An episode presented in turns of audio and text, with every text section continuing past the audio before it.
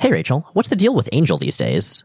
Which one, Miles? There's the original Warren Worthington III, the time displaced teenage version, Angel Salvador. Uh, the original, I, I, I think.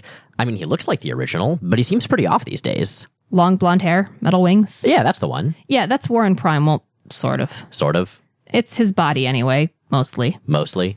Well, the metal wings obviously aren't the originals. Uh, yeah, what's with that? I, I thought they'd reverted to feathers way back during the stuff with Ozymandias. The feathers were techno organic. Seriously? Yeah, well, Wolfsbane ripped off his wings during X Force. Why would she do that? She was brainwashed. Oh. Anyway, the wings grew back metal, and it turned out both that the feathers had themselves been a different expression of the same thing, and that Warren had some psionic control over his form, whether he appeared as the blue and bladed Archangel or the pink feathery original flavor. So he's still Archangel? No. No? No. See, after X Force murdered baby Apocalypse on the moon, I'm just gonna let that one sit. good call.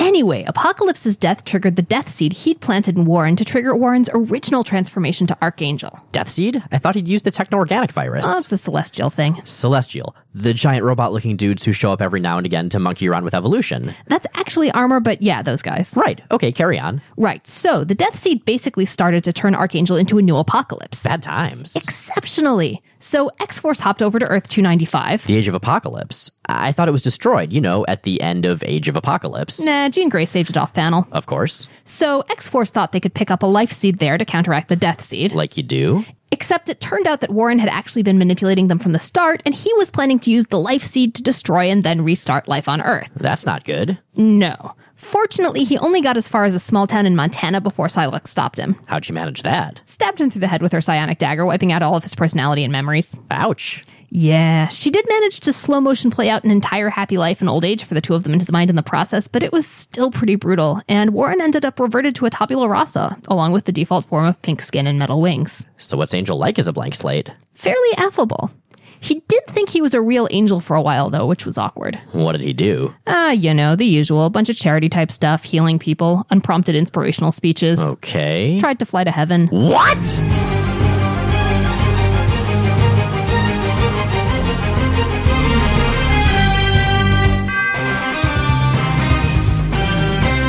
Rachel Edidin, And I'm Miles Stokes. and we are here to explain the X Men. Because it's about time someone did. Welcome to episode 70 of Rachel and Miles Explain the X Men, where we walk you through the ins, outs, and retcons of our favorite superhero soap opera. So, man, that cold open, that was a lot. And we didn't even get to the stuff from Chuck Austen's run, the whole Angel Devil stuff. I know, I actually thought about trying to build that in, and, you know, when he turned back pink because of the whole Black Tom thing. But I kind of had to draw a line somewhere, and it, the cold open was was getting to be like a quarter of the script. Yeah, that was a almost three page cold open for the record, listeners. You know. I actually we can talk about this for a minute because people have asked us periodically, you know, why didn't you put this in the cold open? How do you write these? How did these come up? And the thing with the cold opens, you'd think that the hard part would be explaining everything, but it's really not because cold opens, you really can't explain everything. And they're generally about highlighting a particularly weird or convoluted bit of continuity or particularly, you know, remarkable escalation, as in the case of this one. And it's less about trying to get everything on than choosing the specific details that sort of keep that rhythm and pattern going. You know, the episodes are sort of where we do the much, much more in depth explanation. And even there, we don't always have time to touch on absolutely every single thing. As our kind commenters are, uh, are so good as to point out. Anyway, speaking of comments on the site and speaking of things on the site, there has been a lot going on there. And we actually kind of wanted to take a minute to do some internal housekeeping and talk about that because we know a lot of folks listen to the podcast through iTunes or through Stitcher or through another podcatcher. And we mentioned periodically that there's a lot of content at rachelandmiles.com. And I'm not sure if we've really sort of explained all of what's there and what you're missing if you're not clicking over. Yeah, and since this is episode 70, which is a kind of round ish number, Yeah, we that's a figured, lot. sure, why not? It is. How did we do that many? I mean, I know how we did that many. We just did 69 before them and 70 now.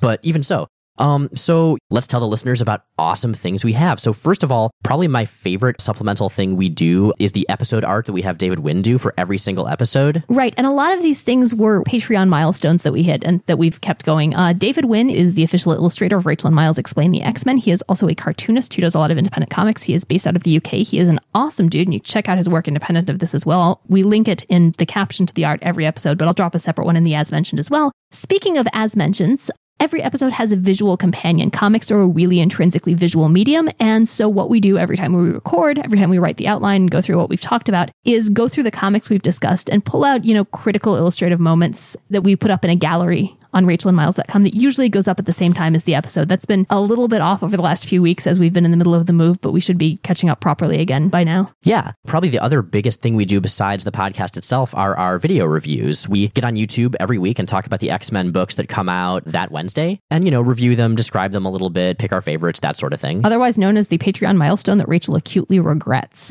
but that being said, since we agreed to do it, we're going to do it, damn it. So you should check that out. You can check it out at the site or just on YouTube itself, whatever. There's also a bunch of other material that goes up on the site. If you've sent us fan art, it'll probably end up there eventually. We've got articles, we commission essays. In theory, I will be getting back to doing recaps of X Men Evolution. Again, that's something that's kind of gone up in the air while we've been moving and in the time around that, but those should be restarting again pretty soon. And lastly, we have t-shirts of the month uh, that we sell on Redbubble. And guys, these are amazing. The new one especially is amazing. We also have t-shirts of not the month that are perennial t-shirts, but the t-shirts of the month are limited edition shirts that exist for a month and then disappear into the ether forever. The current one is drawn by David Wynn, who again is our series artist, and it's X-Men playing D&D, and we are pretty excited about it. Oh yeah, that was originally the episode art for our Giant Size Special number two, which was so much fun. While we are shilling, I feel like I should mention merch in general. We have a Redbubble shop, which is linked to. We also have buttons, and the buttons are available through Strange Tomorrow on Etsy, which is actually a shop run by Elle Collins, who you heard last episode on the podcast, and who does sets and individual buttons, in addition to a lot of really cool reclaimed comics and recycled comics buttons that have nothing to do with us. Yeah, all of that said, let's talk about X Factor and things getting stupidly, awesomely dark. Oh man, yeah, this might be the most depressing four issues of X Factor, like distilled, condensed. But the great thing about X Men and being an X fan is that you learn to get super excited about depressing things, so you can get really sad and really psyched at the same time, which is what we plan on doing for the duration of this episode. I mean, it's kind of hilariously depressing. It just spirals and escalates. It's getting into some serious Jude the Obscure territory. But before we do that, maybe we should recap and sort of catch up to exactly where we are because it's been a few weeks since we've looked at X Factor. Yeah, totally. You know, the premise remains pretty much the same as it has since the start of the series. The original five X Men, Cyclops, Marvel Girl, Beast, Angel, and Iceman, are doing this kind of double life thing.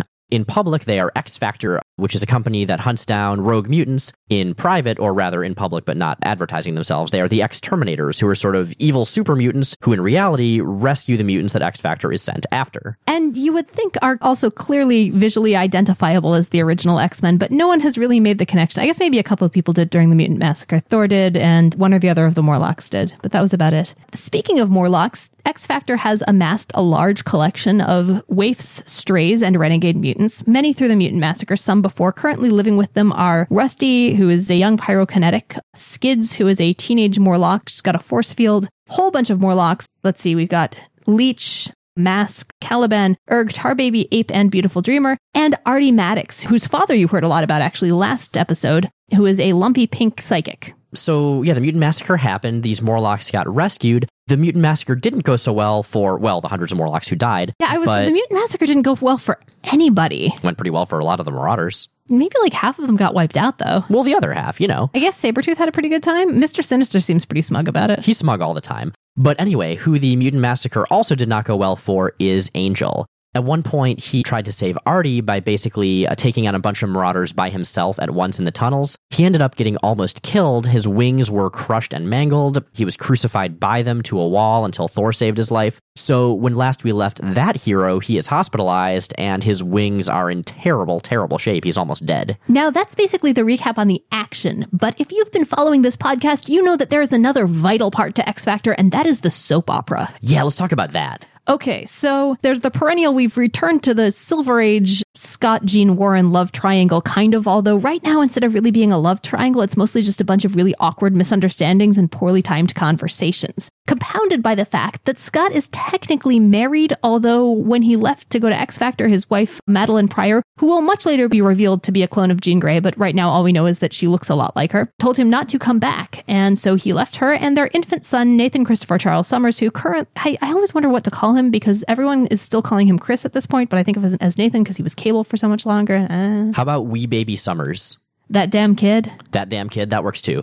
That damn techno organic kid. I feel like if you drop Archer references, you get into this weird sort of circular thing because there are so many X Men references in Archer. Oh, that's true as well. He uh, referenced Cypher at one point, as I recall. He made derisive comments about Cypher, and Sterling Archer can go fuck himself. But anyway, so Cyclops did finally tell Marvel Girl that he was married to Madelyne. He has finally started attempting to get in touch with Madelyne and has thus far failed to do so. Right. She hasn't been answering the phone. And in fact, the line has been disconnected. He's been trying to call her for the last either seven or nine issues with no success. And he has assumed, I think reasonably considering the terms on which they split, that she has just basically taken the baby and split and doesn't want to have anything to do with him. And since things were pretty bad, tracking her down has not been real high on the priority list. Now, the last thing that's going on is that Freedom Force, who are the old Brotherhood of Evil Mutants now working for the government, found out that X Factor was the X Terminators, and they have outed Warren as being the mutant who is funding X Factor, this supposed anti mutant organization. They haven't outed X Factor as being the same as the X Terminators. They've just outed Warren as being X Factor's funding source.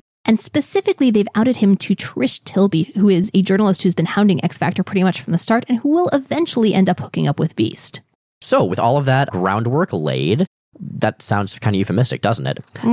Now that we have laid that groundwork, let's talk about X Factor number 12 through 15, aka the really dark arc where X Factor gets really, really good. Except you wouldn't guess it based on the cover to X Factor 12, which is lighthearted, cheerful, and features our favorite renegade teenage mutant, Boom Boom. So, Boom Boom, we first met her back in Secret Wars 2. In which she was literally the only good thing. Yeah. So, she's a teenage runaway. She's kind of rebellious and spontaneous and has little regard for the consequences of any of her actions. And she will blow you the fuck up. Yeah, that's her mutant power, blowing people the fuck up. She can make these little Yeah. time bombs that explode after she counts down. We saw her at the end of the last issue working in a gang of teenage girls for the old Silver Age X Men villain, the Vanisher, and trying to leave. You know, I feel like having a creepy old guy running it takes away a lot of the point of having a girl gang. Right, then it's just sort of like uncomfortable Charlie's Angels, like more uncomfortable. Wow. So going back to X Factor 12, we've got a fill-in artist on this issue, and that is Marc Sexy Jumpsuits Silvestri. That's actually on his birth certificate, by the way. It's just a coincidence that he actually draws sexy jumpsuits. God, I hope so. I associate that with him so closely. And it's such a weird thing because he is going to be the ongoing artist on X Men for years and years and years and years later. So, what I associate him with very closely, much more than this, because again, he's just a fill in here, is the Australia era. Mm-hmm. And as a result, every time I see his Jean Grey, I double take and think it's Madelyne Pryor. Yeah, because Madelyne Pryor is a major character in the Australia era in Uncanny X Men. And of course, they're identical. Which, you know, I said this to you and you're like, no, you, it makes sense. That's what you're supposed to do. But you're not because he hasn't drawn Madelyne Pryor yet. That's what you specifically are supposed to do, Rachel Yeah, it's just become this weird time loop for me, like the Marc Silvestri's sexy jumpsuits time loop. Oh man, it's just like Groundhog Day, except sexy jumpsuits instead of Bill Murray. Or maybe Bill Murray in a sexy jumpsuit. He also draws really hilarious body language. I think that's something that he's going to tone down eventually. But this issue, everyone is just gesturing wildly all the time. It's like fucking Resident Evil 1. It's amazing. Yeah, but Silvestri's a great artist. I mean, I like Walter Simonson better on this book. He's certainly the definitive artist for the book, but Silvestri is excellent. I'm really glad he was on X Men for as long as he was. Yeah, comparing people to Walter Simonson is kind of fundamentally unfair, I think. It's true. We open up in a hospital where things are terrible. Right. Now, Angel's wings have basically been destroyed. They are severely infected. They are gangrenous. They really need to be amputated. And Angel is just flat out refusing to allow this to happen. Right. I mean, you know, this is how he's defined himself for most of his life. This is the freedom that he feels. This is, you know, what he feels makes him kind of special and unique and makes him Warren Worthington. Which is kind of sad when you actually think about it. It's true. So some of X Factor are in the hospital with him, and on the news, there's a story about the bombing of the apartment of Karma's younger siblings. We saw Well, that during the They mutant- don't say that it's Karma's younger siblings. They just say, you know, the apartment of family members of a known mutant was bombed. And Jean and Scott, who are watching, were in sort of delirious at this point, totally failed to make any connection to the Xavier School or the New Mutants, which is sort of weird. Well, you know, that's the trend for this era. And they realize, wait a minute, you know who else is not a mutant, but a prominent mutant activist? And in fact, is on the news being a prominent mutant activist, which is what reminded us of this in the first place. They don't come up with it spontaneously. She's on the TV. Yeah, well, it's Sarah Gray, Jean's sister. And they're like, crap, you know, if these other mutant people families were getting attacked, then Sarah might be in danger too. Now, this is extra awkward because Sarah doesn't actually know that Jean's alive. Aside from briefly breaking into her parents' house and then leaving immediately after her resurrection, Jean has not made any attempts to get in touch with her family since coming back. And again, they don't know, which again is weird because obviously her sister follows mutant affairs pretty closely and she's been on the TV a ton as part of X Factor and the X Terminator, so you'd think they would have made the connection. I'm just saying, when she's part of X Factor, she's got sunglasses. When she's part of the X Terminator, she's got a mask. Could be any red haired woman with telekinesis. Okay. I mean, there are a couple later. I mean, maybe, you know, it would explain a lot if Jean somehow. I don't know. I'm trying to. I'm thinking of like Clark Kent explanations. Maybe Jean like projects a low level psionic face blindness field. It turns out she just looks like a potato to anyone who sees her. Just a normal sized potato that Cyclops carries around with little sunglasses on it. Canon. That got really weird really fast. Doesn't seem weird to me. It's Getting into portal territory there, man. Well, anyway, potatoes aside, Jean is irate at the idea that she should have gotten in touch with her family too, which is kind of funny. And she's like, Yeah, well, you haven't talked to your wife either. To which Scott justifiably responds, Yeah, but I've been trying to call her for like nine issues. Come on. it's really just editorial fiat that means that I can't. I mean, geez, lady. Right. You just didn't even try to call. So, as all this hospital drama is going on, we cut to wacky hijinks. That's kind of the way this arc is going to go for a lot of it. Is we have Scott and Jean and Warren with all this super dramatic stuff going on, and then we have Hank and Bobby back at X Factor headquarters, and it's like you know just silly comedy stuff. Their lives are going to go to hell next arc. But for now, they're doing okay. Right. They're, you know, making breakfast for some of the rescued Morlocks. And like, you, you know, you see Skids trying to control her force field enough to even eat toast and yelling gotcha when she does, which is kind of adorable. But unfortunately, this blissful moment is inevitably interrupted by a frantic call for X Factor. This is from Boom Boom, who has decided to get revenge on the Vanisher for not letting her keep everything she steals. And she calls from an arcade and says, Yeah, there's this evil mutant, see, and he's been harassing me, you know, trying to get me to turn evil and stuff like that. Boom Boom is perhaps not the greatest thespian of her time. I love her so much. oh, yeah. So X Factor's like, well, okay, that's kind of weird, but I guess we should go check it out, right? Actually, no, you know what? I'm going to say that she's probably selling this reasonably because we're talking about a world where a preeminent group, you know, referred to itself as the Brotherhood of Evil Mutants and genuinely believed that the mutant part of their name was the branding issue. you do perhaps make a good point. Maybe the Marvel Universe just sort of takes D&D alignment systems for granted. It's possible. So yeah, Boom Boom calls them over. They head out, and Caliban, who is one of the Morlocks, who was actually the first Morlock we ever met when he tried to kidnap and marry Kitty Pryde a long time ago. Um, but he's a good guy now. He's like, hey, can I come with you? I'm a mutant tracker. That's my mutant power. I could help out. And Hank says, you know, we appreciate it, dude, but you really don't look human and we need discretion. So we're just going to go. Can't they just like put a hat and some really big sunglasses on him? I mean, that's what I would do. Artie wanders off in a trench coat like every other issue. yeah, they could just give him that trench coat. Maybe it's a special trench coat. I don't even know. Actually, I want to take an aside here and talk about Boom Boom as a style icon. This is something you're coming back to a lot, Miles. I'm just saying, That's there was Skids, some Boom Boom. amazing fashion in the 80s that is really confusing to me and really exciting. See, I want to talk about Boom Boom as a proto Jubilee. We could do that too. We could do both. They kind of overlap. They do. I mean, they're both, you know, mall kids. They're both runaways at the time that we, well, not They're both runaways, but they're both specifically on their arcade own. rats. They both hang out at arcades all the time I would say Boom Boom and is a break the more, machines using their powers. Mm-hmm. I would say Boom Boom is a lot more destructive and unpredictable. Yes. She's troubled, but highly entertaining. Yeah, she's got like this like oversized jacket sweatshirt thing, super spiky hair, giant sunglasses. I feel like Boom Boom is genuinely the kid that Jubilee is trying to come across as. Did they ever hang out? I feel like if they did, they would hate each other. In fact, I'm pretty sure that they did, and they did hate each other. fairly sure that you're right, although I don't remember specifics there. Well, anyway, X Factor heads out, and in the meantime, the Vanisher shows up and is like, Oh, kid, you know, I'm sorry. You're right. You should keep everything. You're really important to me. And so she starts having second thoughts. Creepy. And when X Factor shows up, well, at least Hank and Bobby, she, you know, tries to distract them and then sticks a time bomb in the back of Iceman's jumpsuit and runs away. and then points them to the Vanisher again. Like, I'm not really sure who she's playing, and I'm not really sure that she's sure who she's playing in this scene because she goes back and forth on the Vanisher thing repeatedly. she has a very short attention span. She really does, and really poor judgment, which is how they're then subsequently able to track her. She gets away, and the other kids at the arcade cover for her because she is one of them, damn it, and she is the best dig dug player in all the land, and they're specific about this. They don't care if she's a mutant because, god damn it, she has the high score on dig dug. Hey, that's basically a free pass. You can do whatever you want. You're actually legally allowed to murder one person per year if you maintain the high score in Dig Dug. I'm trying to think of some kind of last Starfighter riff here where Dig Dug is preparing you for something. Doing a lot of sewer maintenance? I'm not really sure. I don't know. Wow, reminds me of that Clerks the Animated Series episode where Randall plays the pyramid game and then they have him build a pyramid by hand. I remember that distinctly. It's a great episode. Yeah. But yeah, I love this because this is the first taste we get of Boom Boom exasperating the crap out of Iceman and Beast, especially Beast. And it is comedy gold. They chase her through this fancy restaurant and they're all like knocking over tables and splattering plates on rich patrons. And it's hilarious. And I love Boom Boom and I should hate her because she's horribly obnoxious, but she's so damn endearing. No, she's delightful. And again, she has no impulse control. She has no attention span. She's basically entirely selfish, but not malicious. And that's a fun character. She's also a character whose powers are pretty much custom built for really good visual comic timing because she creates these time bombs and then there's a countdown for them. So you've got a timing device built in that plays out beautifully in panel format and that here Silvestri and later on Simonson are just going to take nonstop advantage of. Oh, yeah. And I think part of why she is sympathetic despite being this force of like elemental chaotic destruction is that, you know, we do know a little bit about her backstory. And yeah, she totally uses it to manipulate people to, you know, cry on command and Yeah, stuff. Yeah, she very clearly can cry on cue, which is great.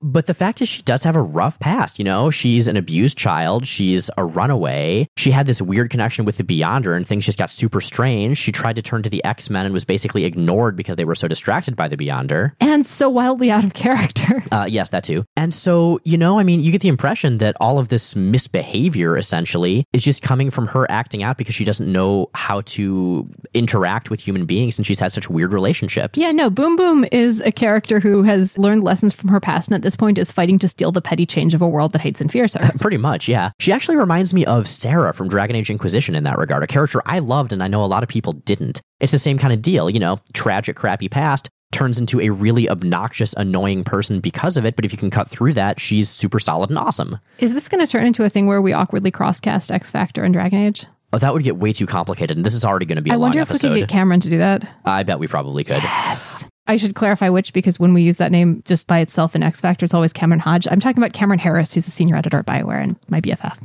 Yes, yes, not Cameron Hodge. She would just the- kill us. Good Cameron. Right. Good, good real person, Cameron.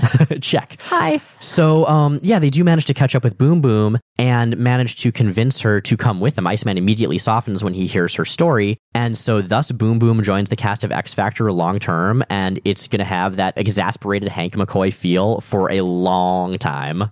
You know, when we talked about Mojo, we talked about him being a character who kind of applied cartoon logic to real life. And I feel like Boom Boom is kind of a less malicious equivalent of that. Yeah, kind of, you know, less with the genocide and more with the almost blowing people up but never actually doing I so. mean, she's like human Roadrunner, basically. Pretty much, but with a way better fashion sense. I'm going to keep coming back to that fashion sense. We mentioned the as mentioned posts we do. Check it out just for Boom Boom's outfit. You should cosplay her. That would be amazing. She usually doesn't have a beard like mine, but you know, whatever, close enough. Oh man, you know what would be an amazing group cosplay that, again, no one ever does because no one ever remembers that they exist? What's that? that whole set of kids of this era, like the second string X Factor folks. So Oh, like Rusty and Skids and Rusty Rictor. Skids, Rictor. Once he gets there, Artie and Leech, Boom Boom. I love this plan. You could really just do Boom Boom and Skids and, and, Perfect. and hit the peak because everyone else is just kind of just wears clothes. Well, anyway, as all of this is going on, we have a tonal complete shift. And I should say, we are changing up the order that things happen in to make it a little clearer to describe. This is a lot of interwoven stuff and plot lines. This is a storytelling technique that Simonson is very much carrying on from Claremont of going between the A, B, C, and D plots with additional occasional asides very rapidly. Right. And so one of the plots we go to is, you know, to Cleveland randomly. Meanwhile, in Cleveland, there's a Hellmouth in Cleveland. True, yes. I don't think that's what we are talking about here, though, but it might be. What there is that's relevant here in Cleveland is an anorexic teenage girl named Autumn who is fighting with her parents who are trying to get her to eat so she won't be hospitalized again. She is digging in her heels. They're furious. Everyone's being kind of awful. Finally, she's a mutant and she turns all of the food on the table to ash and storms off to her bedroom where she finds Apocalypse waiting for her. Okay, so like it's one of those classic stories, right? You know, there's the teenage girl and her parents just don't understand her and she's clumsy and shy but has a good heart and sparkling eyes. And then she goes to her bedroom and she meets a magical prince who will take her away to a magical land, or alternately En Sabah Nur Apocalypse, who will turn her into Famine, one of his horsemen. Do you think he was just like hanging out in her room waiting for her during dinner, like judging her based on her posters, thinking like, Oh, she likes Bon Jovi? Apocalypse approves. Clearly, Bon Jovi is the pinnacle of evolution, the fittest who will survive and lead us into a new era. But then, like, he gets sort of bored Don't stop believing. because dinner's taking a really long time. And so he just starts, you know, messing around with her My Little Ponies, and he's like, All right, this pony, this pony shall serve as the steed of war. Who is this Madonna? Is she a mutant? Should I perhaps pursue her as the Horseman of Death, or should I wait for this X Factor arc to play out? Oh man, this is beautiful. But actually, what he does say, so I love Apocalypse's dialogue because pretty much 100% of the time it's unnecessarily dramatic and epic, and I am fully in support of that. Oh, so, you know, Autumn shows up and he says to her, You are a mutant of great power, and I offer you dominion. Take my hand, Autumn, and they will kneel before you, will do as you say, will eat only when you allow it. For through this circle of light you will be transported and reborn. You will be Autumn no more, but Famine, third horseman of Apocalypse. Okay. I just love those lines. And so, I like the um, idea of her also just sort of typical angry teenager or something, and be like, whatever. whatever, man. So, yes, they all teleport away, and Scott and Jean do get to Sarah Gray's house while they're bickering over Madelyne Pryor, as they understandably do, and nobody's there. And they do what you do at the Gray's house, which is break in. Yes, Have we ever actually seen someone knock or use the door normally or use a key to get into the Gray's house? I think that door is just painted on. I don't even think it's a door. I mean, why bother? It's cheaper this well, no. Jean just breaks the lock. She doesn't actually like smash down the door. I like my idea better. But yeah, everyone breaks into the Gray's house and it's abandoned. No one is there. And they get there just in time to answer a call. And the caller says something along the lines of, hey, you should have listened to us and gotten out while there was still time, but now it's too late. And the house explodes. Whoops. We'll see this particular plotline explored further in Uncanny X Men number 215 when Storm and Wolverine stop by and then get kidnapped by some dudes who hunt humans for sport. Right, yeah. I really do love the little crossovers between X Factor and X Men in this era. Yeah, those brief mutual nods. And so they get out because, you know, mutant powers, telekinesis, they're pretty much okay. But they come to some alarming conclusions. The first, Jean decides that Sarah's probably fine. Obviously, she left the house beforehand. There was there'd been no signs of a struggle, so it seems like maybe she got the warning and got out on time. This is not the case, but we won't find that out for a very, very long time. Scott, meanwhile, remembers that he has been trying and failing to reach Madelyne for a really long time, and he's been assuming that she's just left him, that she's changed her phone number. But given what's happened to Karma's siblings and what happened at Sarah's house, he's now thinking that maybe he hasn't been able to get in touch with her because something's happened. Yeah. So he's realizing that he's got to go, and he tells Jean exactly that. You know, it's about time I took care of these responsibilities and did the right thing. So we've talked in previous episodes about how comics can do something no other medium really can, which is to show somebody's thoughts and their words side by side very easily. And I love the way this plays out here. So Jean thinks, I've lost him, but I lost him already, didn't I? When he married Maddie, and says, Maddie's your wife, Scott. What else can you do? And she's got this perfect, like, brave, sad smile here. Again, this is Marc Silvestri, but like Walter Simonson, he draws facial expressions very well. He can get a lot of subtlety in there, and it's kind of sad. It is. We're going to get back to the two of them in this next issue, which actually is where we are now. That's X Factor number 13, Ghosts. Hey, wait a minute. That title was used by an X Men story recently. That's cheating. Everyone has used that title. It's probably like the second most common title ever. And we have Walter Simonson back on art. um, Yay. as we should. As we established at the end of X Factor number 12, Cyclops has decided that he is going to head out to Alaska to see if he can track down Madelyne and implicitly his kid, although I think that everyone periodically forgets that Nathan Christopher exists. It's really weird. Scott talks a lot about worrying about Maddie, and he like almost never mentions his son, which I mean, I'm not a parent, but that seems strange to me. Maybe he thinks of them as kind of a package deal. I mean, it was obvious really early on that he's just entirely like disconnected from the idea of being a parent. Oh man, he's like one of those zoo animals that like rejects his puppies or kittens or whatever, and they have to be raised by like a, a capybara. Or like a horrible clone.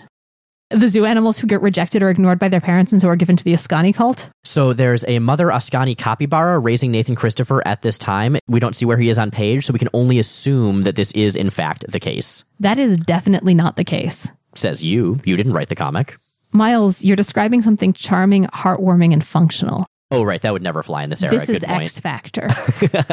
we can't have nice things. Forget it, Jake. It's X Factor. Pretty damn much. So, let's see. Scott is headed off to Alaska to see if he can figure out what's going on with Madelyne. And before he goes, he's planning to swing by the hospital to say bye to Jean and Warren. Warren is getting sicker and sicker. He still won't let anyone cut off his wings. And it's pretty obviously going to kill him. And he's pretty obviously come to terms with that. He's talking about X Factor being provided for, you know, what kind of legacy he's going to leave. And he's also been freaking out more and more because he's realizing that with his connection to X Factor being public, with the fact that a mutant is funding X Factor, if he has to take the stand about that in court or something, then everything is going to come crashing down. His reputation is going to be ruined. X Factor is going to be ruined. This whole cause he's building with his friends is going to go completely to hell. He feels trapped, like there's no way out. To be fair, he is also really, really sick, and it's implied in only loose touch with reality or sporadic touch with reality right now. There is that, yeah. So there's that going on. And Jean, meanwhile, is really frustrated because, you know, Warren's going on about he's nothing without his wings. They're everything. They're what defines him. And, well, Jean used to be a telepath. Right, and she's had that taken away from her cold turkey. I mean, it sucked pretty hard, but she's been dealing and she's frustrated with that. She's missing that because, again, she's on a team with a bunch of people with poor communication skills. And she and Warren have a moment of connection and, and have the return, you know, awkward misunderstanding motif. I think this is the last time it's going to happen, specifically where like Scott or Warren walks up to the other talking to Jean and assumes that there's something romantic going on and then just leaves. And Jean manages to catch this one in the act and goes downstairs to say goodbye to Scott before he can head off to the airport. And I actually really like this scene. He says, You and Angel seemed happy up there. Why spoil it? You know I have to go to Maddie. And she responds, You know, I'm not trying to stop you. I'm saying goodbye and they kiss and it seems really natural but it's i realized i'm pretty sure it's the first time that they've kissed or really even much touched since jean came back I think you're right. Yeah, I think it is. i mean the first time it took them what like you know 98 issues so Well, they're slow movers. I, I can understand that. now i love kind of what grown-ups they're being about this because it's obvious from their dialogue it's obvious that they each know that they both really want to be together but that they're also really committed to doing this right and doing the right thing even if it means not being able to have that Speaking of not being able to have what you want, while they're saying, you know, their tender goodbyes downstairs, Warren gets a visitor, the one and only Cameron Hodge. And Cameron is here to say, not, no, really, dude, you really need to have your wings amputated, or I'm sorry, bro, this really sucks. I'm your oldest friend and I just wanted to see how you were. But yeah, you're getting subpoenaed to federal court. We know Cameron Hodge is kind of a business first dick, but it's becoming clearer and clearer. Wait, I think he might be a kind of evil business first dick. Well, no, no, no. We know that Cameron Hodge is an actual goddamn supervillain. Contemporary readers would have known that he was a business first dick. Spoiler: Cameron Hodge is an actual supervillain. oh, you have no idea. Well, I mean, Well, we, we've probably talked about do. it, so Yeah. they do have some idea. He's going to be menacing the X Men for like 10 years after this. It's ridiculous. Mhm. He becomes a head on spider legs. It's amazing. That's one of my aspirations, actually. Not that head on spider legs. No, no, hope, no, a different he's, one. He's a jerk. He doesn't have my beard or hair. He does not. Although- that, it might get tangled in the spider legs. This is problematic. I'll have to do like a man bun. Oh no, or you could just do intricate braids. That could work too. Well, anyway, there are options. there are is the point. options. Yeah. And so Warren is, you know, just harping more and more on this. X Factor would be better off if I were dead. X Factor would be better off if I were dead. God damn it, Cameron Hodge. Also, God damn it, Harpoon, who was the one that messed up Warren's wings in the first place, mostly. And so, God damn it, Mr. Sinister. God damn it, everybody. God damn it, everybody. The X Factor story. Pretty much. Speaking of God damn it, everybody, Scott is headed off to Alaska where things will continue to be terrible. Remember how the very beginning of this series I mentioned that Scott Summers' life for like X Factor 1 through 5 is just literally the embodiment of an anxiety dream? And it's so much that right now. It's It is unbelievable. um, this is part 2 of that motif. It is phenomenally awful. So Scott gets to Alaska and he heads to Maddie's house, to the house they'd shared, and it is for sale. It's then apparently abandoned. He is going on an ongoing thought bubble angst trip, thinking about spending most of his childhood alone, how he's now abandoned his kid. Oh, he remembered he had a kid. Oh, that's good. That's good. Good job, Scott. And discovers also that Maddie has changed the locks, but having spent a lot of time with Jean Grey, he knows that the appropriate response to a locked house is just to break the fuck in. Not even if it's your house. I think Jean Grey just goes door to door, just breaking each lock in turn, and then she just goes home. She doesn't even go in. No, no.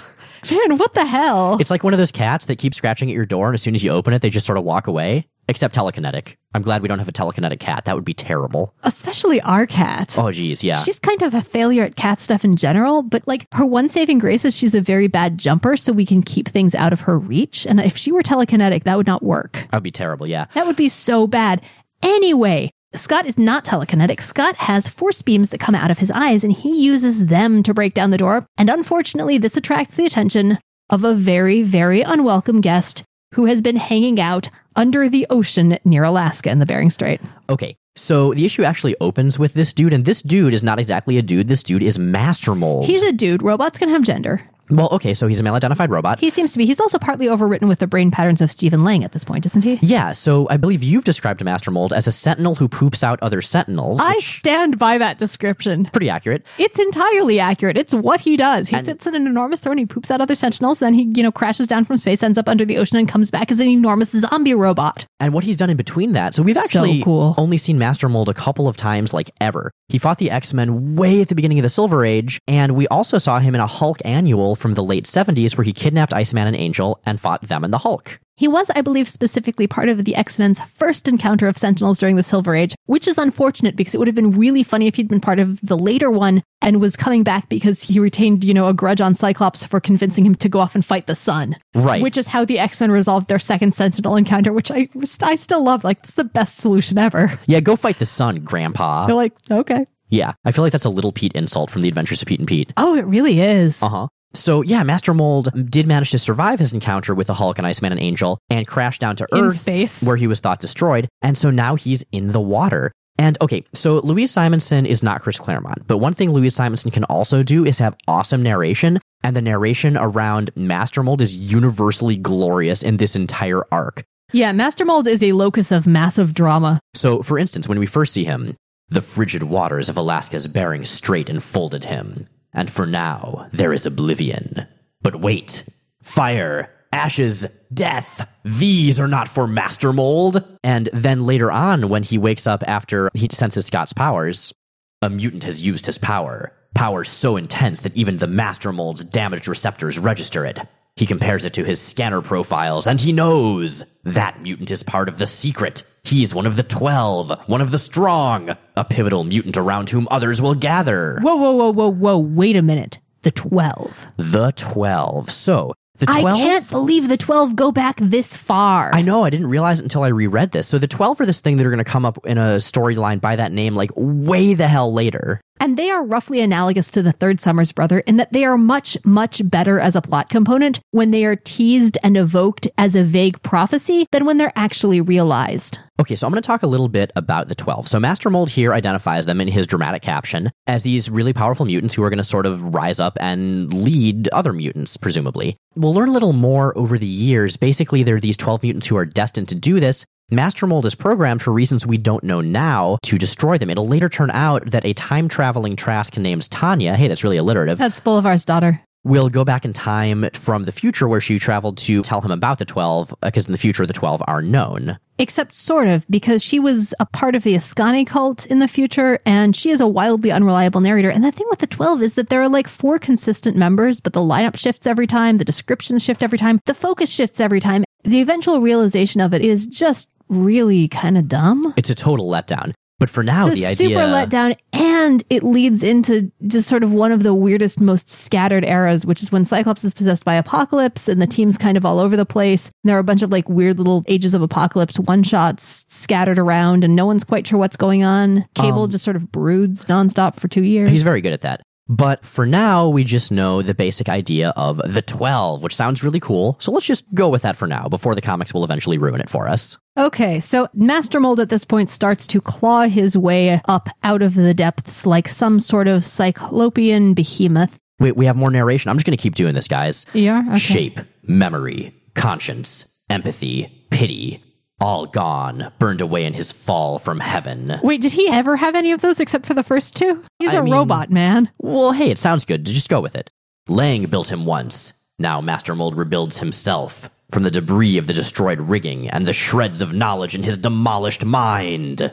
Like, you wouldn't think a creepy zombie robot would be a thing that would make sense visually, but it works so well here. Yeah, it really, really does. Anyway, creepy zombies aside, Scott, who doesn't know that Master Mold is currently, you know, clawing his way back up to pursue him like its own personal, you know, apocryphal white whale, has retreated to a hotel for the night to try to figure out what's going on, where he gets a call from Hank McCoy. And Hank is calling from, you know, a scene of wacky comedy. There's like Artie and Leech knocking down a lamp and the Morlock ape turning into a steam shovel to clean it up and Boom Boom trying to blow everything up. And he's basically saying, Hey, Scott, things are not good with Angel. Like, we really need you here, dude. Please. And, you know, presumably parenthetically. And I don't know what to do with all these horrifying teenagers, so maybe you can help with that too. Okay, so he's calling Scott, because someone is having feelings issues and because there are out of control teenagers. Okay, to be fair, Scott may not be the expert at either of those What is, things. I'm specifically wondering what he's expecting Scott to do with Angel. Like, we we're thinking maybe you could like take him to wander around in a fugue state for a couple days to some docks and like yell. Or maybe you could teach these teenagers to be super angsty and to be trained in a paramilitary organization to be soldiers with real emotional problems that will haunt them for their whole lives. Okay, to be fair, if we are basing this on personal experience, he probably could like get them relatively organized. He's really good at pool. He could teach them to play pool. oh yeah, they could start a pool team. See, there we go. In the rec room. It would be good. Okay, so anyway, but no, Scott is busy. Scott is extremely concerned about the situation in Alaska and grows only more so the next day when he tries to figure out what's going on and discovers that in fact someone claiming to be him went to the real estate office and put the house on the market. Yeah, the thing you mentioned about an anxiety dream, here's where we see a lot more of that because he Oh keeps looking God, around for. Madelyne and there's no record of her ever existing. It's like that short lived 90s science fiction show, Nowhere Man. It's like that, except with Madelyne Pryor. Yeah, no, Madelyne has been burned and the agency is disavowing any knowledge of her existence. There's no record of her employment. In fact, the company they were working for, which was his grandparents' company, has been sold and his grandparents have moved and left no forwarding address. And their one really good friend in the company has suddenly died. And Scott's records are all there, but there's no record of Madelyne. There's no record of Nathan. And we'll later find out what's up with this and hint, Mr. Sinister, he's messing with everything. But for Scott right now, he thinks he's going insane. And in fact, he does start hallucinating. He is kind of going insane. It's just that the Maddie thing isn't a symptom of it. No, Scott is having a massive psychotic break and he is hallucinating, which is actually also really funny because, God, he's just getting massively gaslit from two directions because at this point, Cameron Hodge is also planting holographic projectors around the X Factor headquarters to convince him that Phoenix is coming back. yeah, yeah, Scott, dude. So there are the actual hallucinations, there are the fake hallucinations, and there's the whole Maddie thing, which is actually going on, but being set up to look like it's not. Right. So again, literally an anxiety dream. He's hallucinating Xavier yelling at him. He tries to find like hospital records, you know, from when his son was born. There's nothing there. He looks up the dates of the plane crash that Maddie allegedly walked away from, finds the crash, but no record of any survivors in, Yeah. in, in microfilms. And once again goes back to, the oh my God, maybe she's the Phoenix thing. In the middle of this, he files a police report. And I mean, even as he's walking out of the station, overhears the police saying, well, you know, I don't entirely believe that she really exists at all. He's obviously not really in his right mind. And so he heads back to the house that he and Madelyne shared. And I really love this scene. At this point, his hallucinations are kicking in hardcore. I appreciate Simonson picking up this thread because one of the things we talked about very early in X Factor is it's really, really obvious that Cyclops is not okay, that he's done things like just disappear for three days and, you know, not really have any recollection of where he was or what he was doing. They just, you know, finally find him wandering around, reminiscing about all of the places that have been shut down. And the extent to which either the rest of his team fails to pick up on this, doesn't care, or assumes that this is how people normally act because they're all Marvel superheroes is kind of shocking to me. And this is one of two upcoming sort of climaxes of that. So anyway, in the house, he's hallucinating these confrontations with this sort of metamorphosing version of Madelyne and Jean and Phoenix, and finally just attacks it and ends up basically knocking down the house. Right. At which point he's found by a bunch of cops who just see a dude sitting in the ruins of a house. Well, he ends up basically destroying the house, but in doing so, he kind of gets to the prize at the bottom of the crazy box, which is proof that he is not, in fact, out of his mind. He's gotten to the one detail that whoever erased Madelyne and Nathan forgot to pick up, which is Nathan's rattle, which had fallen behind a radiator. And so Scott, you know, he's sitting here in the ruins of this house and sees another vision. This time it's not one of his red-headed current or former partners, it's Charles Xavier. Satisfied, Cyclops? You lost your temper and blew a house apart. I trained you in self-control. You trained me to be a hero, one of Xavier's brave little mutant soldiers. Save mutants, save humanity, save the world. No task too difficult, no job undone. If I'd been here in Alaska tending to my own life instead of in New York playing mutant savior, none of this would have happened. You can't lie to a telepath, Scott. More drew you to New York than your work. Jean. Forget Jean. I had work in New York, important work, your work. And now my wife, my baby have disappeared. Go on, get out of here. You're not there anyway. You're a delusion, just like your programming is delusion. Now, the cops at this point find him sitting in the ruins of a house that's just blown up and do the reasonable thing that you do when you find someone sitting in the ruins of an exploded house, rambling at someone who's not there, which is to take him in for questioning. What they are coming from, however, is also relevant to this because at the very end of X Factor 13, we see the corpse of a redheaded woman wash up in Alaska. A badly decomposed, long dead redheaded woman who it seems pretty clear is probably Madelyne Pryor. So let's talk about that for a sec. Because we've been following X Men too, so we know that this can't be Madelyne Pryor, right? Exactly. Now, if you were just following X Factor, you might not. But everyone in X Factor doesn't realize that. Ultimately, what we're going to find Well, out. Well, no one in X Men realizes it either because it's just been sort of a side B plot that we've seen glimpses of that she is a Jane Doe in a hospital in San Francisco, or at least one version of her is. And what we're ultimately going to find out is amid Mr. Sinister and clones of Jean Grey and the Phoenix Force and stuff like that, basically every detail of this has been set up by Mr. Sinister to get Maddie out of the picture now that Jean is back. Mr. Sinister has always wanted to create an offspring between Cyclops and Jean Grey for his own complicated apocalypse related reasons. And now that Jean's back, he doesn't need Maddie anymore, and thus he's attempting to clean up after himself. And Cyclops is trying to follow this as Sinister does so. And his plan, I think, is basically to get Nathan, get rid of Maddie. And what I assumed in this case is that it is actually a corpse of Madelyne Pryor that washes up. It's just that Sinister has a bunch of spares. We know much later on that he's got legions of these. And if this is confusing, if you're not familiar with the whole Madelyne Pryor thing and you're just hearing it from us, don't worry, just give us some time. Once we get to around Inferno, we're going to explain all of this in great detail. Oh my god, yeah, Sinister hasn't even actually appeared in the comics yet, but the extent to which you can see his hand retroactively through this entire arc is amazing. Meanwhile, everything is terrible, and we are, I think, at this point actually pretty well into X Factor 14. Cyclops has just been arrested, and the cops who are taking him away assume things will go smoothly, but unfortunately for them, remember Master Mold? Yeah, he's been tracking Cyclops this whole time, you know, as one of the 12, and every time Cyclops uses his powers, Master Mold can zoom in a little more on where he is. He's also thrown a cog, and he has determined that, in fact, while Cyclops is a special target because he's one of the 12, Master Mold has realized something, which is that all humans are special and unique snowflakes. Which means, in his logic, in his robot logic, they're all mutants. Which means he has to eradicate the human race. Whoops. So he, you know, starts doing that here and there. And when he attacks Cyclops and the police officers who are bringing him in, he actually immediately kills one of the officers, pretty graphically, actually, leaving Cyclops and the other to flee to fight a running battle against this giant zombie robot. And the other cop, being a sensible fellow, finally, you know, is like, okay, yeah, we can team up. We'll make it work. Cyclops talks him into giving him his visor back.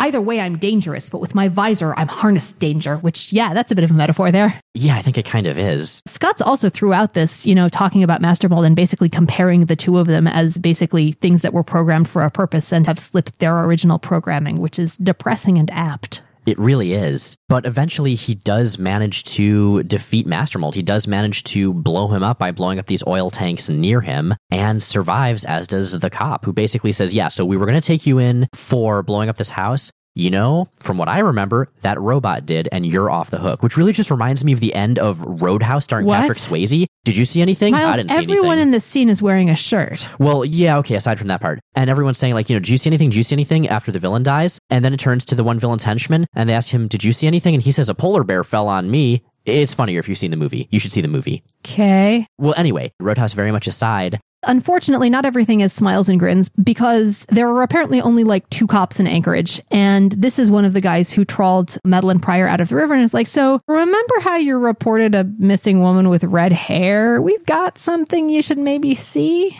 Meanwhile, back at the hospital, things are likewise terrible. Angel's wings have begun to gangrene. They are clearly killing him. And not only that, but someone has decided that it would be cool to let the news in. And so Trish Tilby, who we've seen before, shows up before Jean kicks her out. But Angel hears enough to realize that, wait a minute, there's some kind of a court order going on. What's happening? What's happening? And the next thing we see, in fact, a little bit later, is Jean finding out that Warren has been declared incompetent by a court and the hospital's been court ordered to do whatever it takes to save him, which means amputate his wings, which they're doing right now. Well, fuck. Yeah. And so he wakes up at the beginning of number 15 with bandages over his wingless torso, which I gotta say, if you didn't know who Angel was, it would just be a dude who's bandaged up wearing tiny red shorts.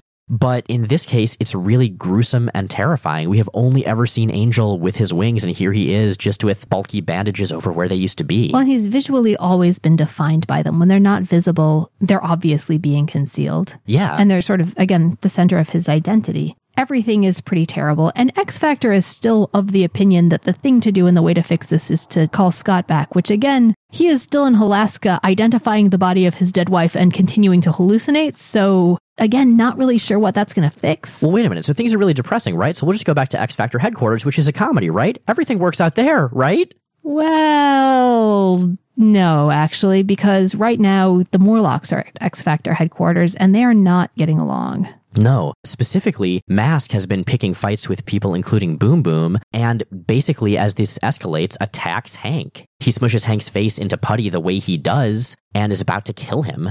And he is stopped by Caliban. Yeah, Caliban challenges him, saying, Okay, I know how the Morlocks do things. We fight, no powers. If I win, you put him back.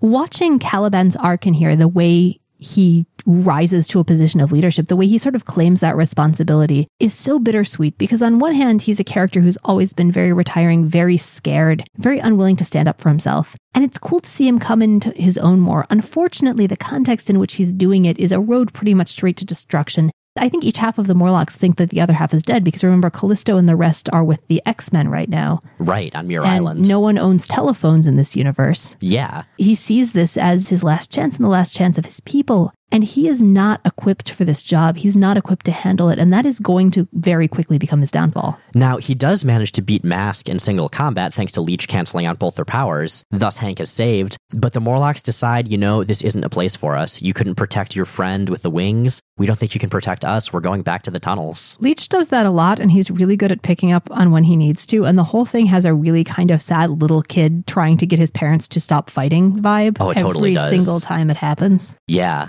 And so the Morlocks all leave and head back down, except for Skids, who decides that she really wants to learn to control her power. Also, it is implied she really likes that redheaded pyrokinetic Rusty. Yeah, no, I figured that she wanted to learn her, to control her powers primarily for like makeouts. Uh, It's quite possible, yeah. Makeout class. It'd be good. And so, yeah, things are kind of okay there. As this is happening, Hank and Bobby, who, you know, previously have been the members of X Factor not embroiled in drama, they're just exhausted. They talk about what to do next. Maybe they can blow off some steam by training. This sucks. We were supposed to be the lighthearted members, and now the drama has come to find us. And in fact, that's not the only thing that finds them because Bobby, in the midst of this, blinks out of existence while Hank isn't looking. It's like, fuck this noise. I'm gonna go fuck off and be in Thor. So there. yeah, and we'll cover that later. He's off to Asgard. He's off to a story that will be eventually revisited many years later in X Men First Class in one of my favorite titled issues of that, which is The Littlest Frost Giant. Yes, indeed. So as that's going on, Angel, you know, he's been watching news in the hospital. He's of course all over the news with this He big has like controversy. 20 newspapers. Who is bringing him these newspapers? Irresponsible nurses, I think. And a nurse gives him these sleeping pills to calm him down. He just tongues them, throws them away, and sneaks out of the hospital, grabs like a doctor's coat, calls a cab,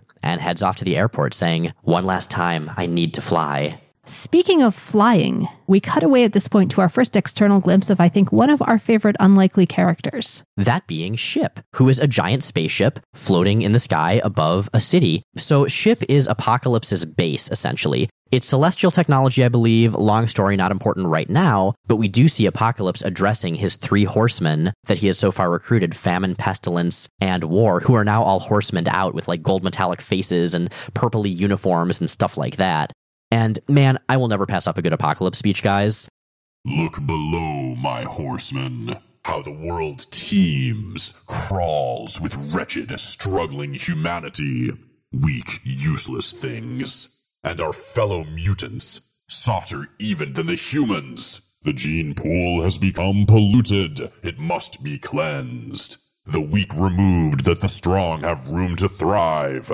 Patience, my horsemen. Soon you will thunder over the earth. In sickness will you test them pestilence, in war, in famine, and in death. Yes, death. The time is ripe to pluck the fourth. And then, the strong will survive, will live to sit at the right hand of apocalypse. And the weak, the weak will burn. You know what I really want to see? What's that? I want to see Apocalypse and Doctor Doom having a conversation about something super prosaic, like trying to decide what brand of cereal to buy at the grocery store.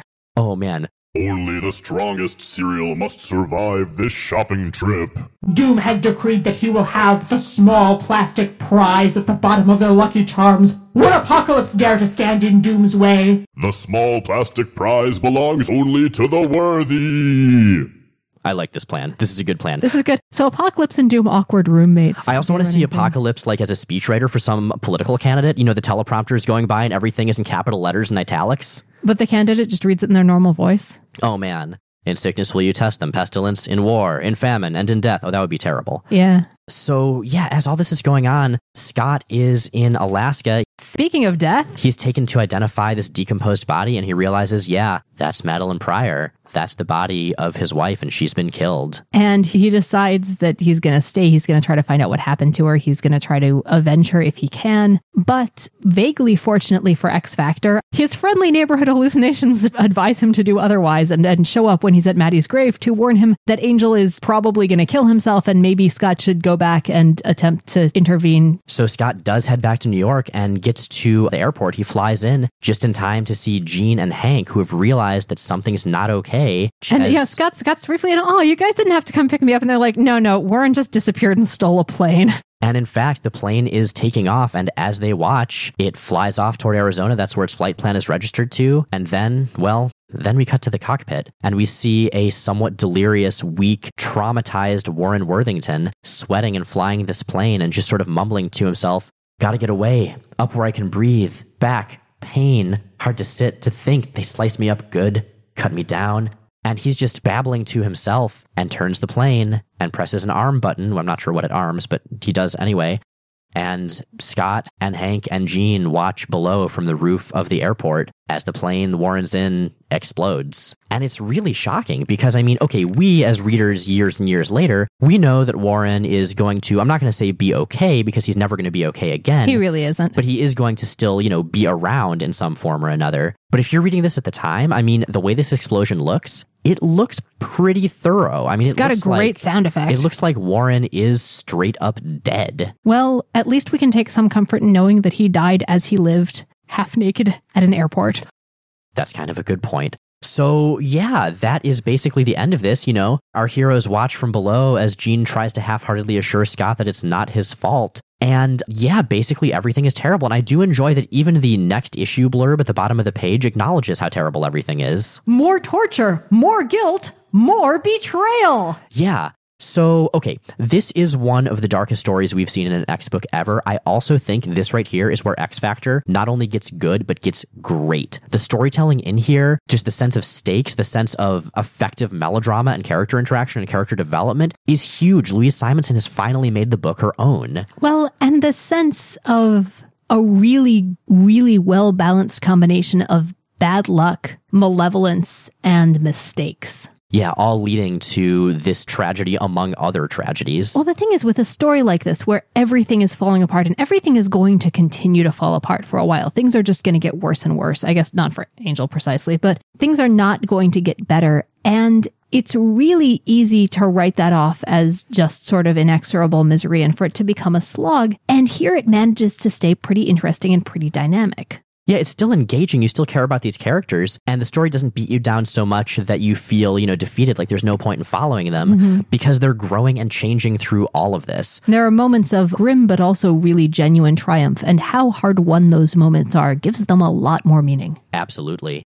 So we don't have any questions to do this week, Still sort of getting our sea legs post move. but we are happy to be back. We also want to definitely once again thank Elle Collins and Graeme McMillan for covering for us last time. and teaching you all sorts of amazing things about Beast and actual Marvel supervillain Richard Nixon. And can we just get them to do that a ton? Because listening to the show and not like hearing my own voice is so much more fun. It's way easier too, it I like the out. show so much better when we don't have to do it. so I guess we are out of time for now. We are Rachel and Miles Explain the X Men is recorded in Portland, Oregon, and produced by Kyle Yount, host of the Godzilla podcast, Kaiju Cast. New episodes of our show come out Sundays on iTunes, Stitcher, and at our website that we talked about before, rachelandmiles.com. Check out rachelandmiles.com for all kinds of extra content, episode companion posts, essays, fan art, X Men Evolution recaps, links to our shop, and much, much more. Our show is totally listener supported and ad free, and that's because entirely of our amazing Patreon supporters are incredibly generous listeners. If you'd like to become a Patreon supporter, check out the link at the top of rachelandmiles.com. We'll be back next week as Chris Claremont finishes his 50 plus issue run on New Mutants. As the kids once again compete with their fuchsia clad rivals and Magneto joins the Hellfire Club.